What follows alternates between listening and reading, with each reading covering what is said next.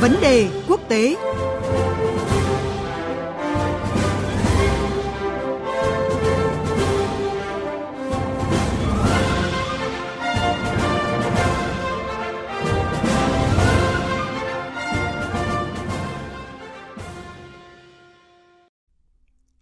Thưa quý vị, thưa các bạn, Hội nghị thượng đỉnh nhóm các nước công nghiệp phát triển hàng đầu thế giới, gọi tắt là G7, diễn ra tại Đức đang là tâm điểm của dư luận quốc tế.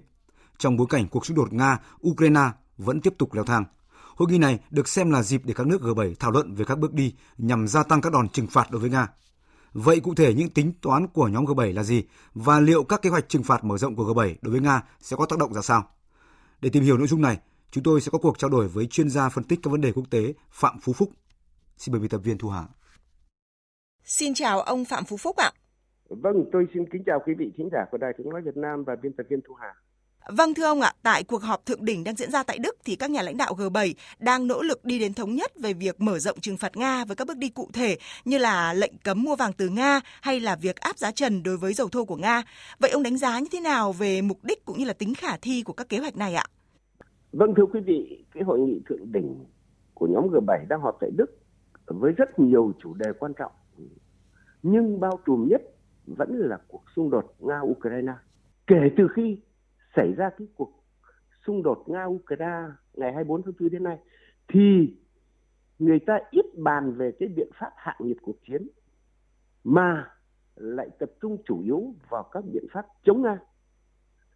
Thế thì mục đích của cái các cái biện pháp chống Nga lần này mà cái hội nghị thượng đỉnh đưa ra thì theo tôi là vẫn là tập trung làm kiệt quệ cái nền kinh tế Nga, ngăn chặn cái nguồn thu ngoại tệ của Nga từ vàng.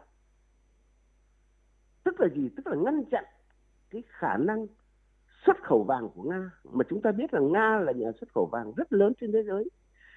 Thì theo ước tính của các nhà kinh tế, Nga cũng sẽ mất vào cái biện pháp này khoảng độ 20 tỷ đô la mỗi năm đấy là một cái thiệt hại rất lớn và phương tây cũng đã tính đến những cái biện pháp này và tính tới cái khả năng mà nga sẽ bị, nền kinh tế nga sẽ bị đánh mạnh. Để rồi gì? Để rồi nga buộc phải ngừng cái cuộc chiến với ukraine.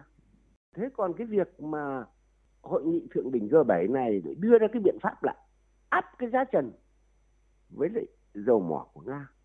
Thì chỗ này chúng ta thấy rất rõ là thế này. Bấy lâu nay nga bị châu âu cấm vận dầu mỏ, thì nga đã tìm cái đường xuất khẩu dầu mỏ sang các thị trường mới, nghĩa là tăng cường cái lượng xuất khẩu dầu mỏ nhiều hơn rất nhiều cho các thị trường bấy lâu nay của nga. Đó là gì? Đó là ai? Đó là trung quốc, đó là ấn độ, vân vân. Thế thì cái việc mà g7 áp cái giá trần thì làm cho nga không thể bán được cái giá dầu cao hơn cái mức mà người ta áp giá. Cũng là để làm gì?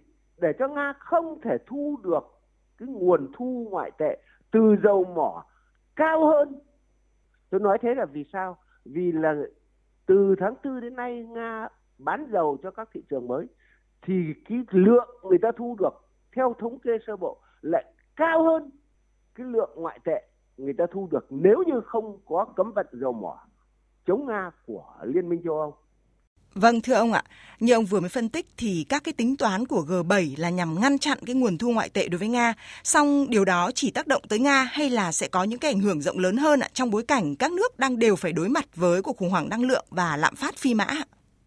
Ờ, vâng thưa quý vị, cái dáng dấp của Covid đang dịu đi thì hình ảnh các cuộc đối đầu giữa Nga và phương Tây cũng như cuộc xung đột giữa Nga với Ukraine đang hiển hiện ngày một rõ nét trong đời sống chính trị, kinh tế, văn hóa của Trung Đông và trong cả những bữa cơm của mỗi gia đình ở đây.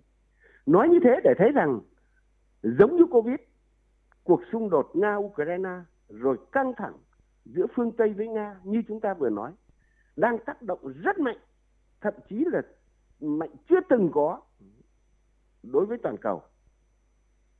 Còn cá nhân tôi cho rằng chừng nào cái cuộc xung đột Nga-Ukraine chưa dừng lại, chừng nào phương Tây còn tiếp tục hợp lực tìm ra các cái biện pháp để chống lại Nga thì chúng ta còn phải chứng kiến nền kinh tế thế giới sẽ điêu đứng hơn. Và dòng người xếp hàng để mua xăng mua gạo rồi tìm kiếm việc làm hay chạy tị nạn sẽ còn dài. Và không loại trừ khả năng là sẽ có những ai đấy bị chết đói bị chết vì không có tiền chữa bệnh và khi đó thì cá nhân tôi cho rằng một cái cuộc khủng hoảng nhân đạo sẽ bao trùm thế giới này. Vâng và đấy chính là tác động mang tính toàn cầu từ cái cuộc xung đột nga ukraine cũng như các biện pháp trừng phạt của phương tây đối với nga mà chúng ta vừa nói. Vâng thưa ông ạ, giới quan sát cho rằng là cái việc Mỹ và các nước đồng minh trong nhóm G7 càng gây sức ép trừng phạt với Nga thì Nga và Trung Quốc sẽ càng bắt tay nhau chặt hơn. Ông nghĩ như thế nào về cái sự gia tăng thế đối trọng giữa các phe và những cái nguy cơ đối với an ninh toàn cầu ạ? Vâng thưa quý vị, tôi biết chắc chắn rằng khi khởi động cái chiến dịch quân sự đặc biệt chống Ukraine vào ngày 24 tháng 4 vừa qua thì Nga đã chuẩn bị sẵn cho mình những cái phương thức để chống chịu và đáp trả những cái đòn trả đũa của phương Tây. Và thực tế mấy tháng qua thì chúng ta đã được chứng kiến những biện pháp đáp trả rất quyết liệt, khá hiệu quả của Nga. Như trên chúng ta vừa nói, về dầu mỏ hay về ngoại tệ thì Nga luôn luôn tìm ra được biện pháp chống đỡ. Mà cốt lõi của những biện pháp ấy là gì? Là tìm ra những cái con đường đi mới cho dầu mỏ nay mai sẽ là vàng và các cái sản phẩm khác của Nga bằng cách là tăng cường cái mối quan hệ truyền thống của Nga với châu Á, với Trung Đông, với châu Phi.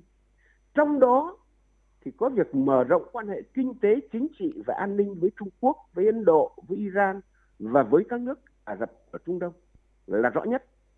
Trong khi Nga mở rộng những cái mối quan hệ này thì tôi thấy rất rõ một điều là Mỹ và phương Tây càng chống Nga thì trục quan hệ giữa Moscow và Bắc Kinh càng được tăng cường.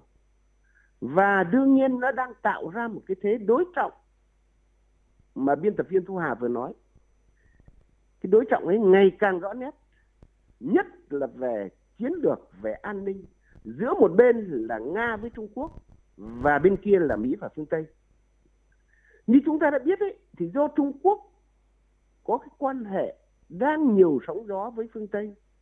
Trong khi Nga cũng như thế thì tôi sợ rằng cái trục quan hệ giữa Nga với Trung Quốc với với một bên là Mỹ phương Tây ừ, nếu như có một cái phát biểu nào đấy không được cẩn trọng hay một cái cú nhấp chuột nào đấy không được cân nhắc kỹ, thì tôi sợ rằng cái đối trọng về an ninh ấy nó sẽ bùng phát và nó tạo ra những cái ừ, hệ lụy khôn lường cho trật tự an ninh thế giới, chứ không chỉ là kinh tế như hiện nay.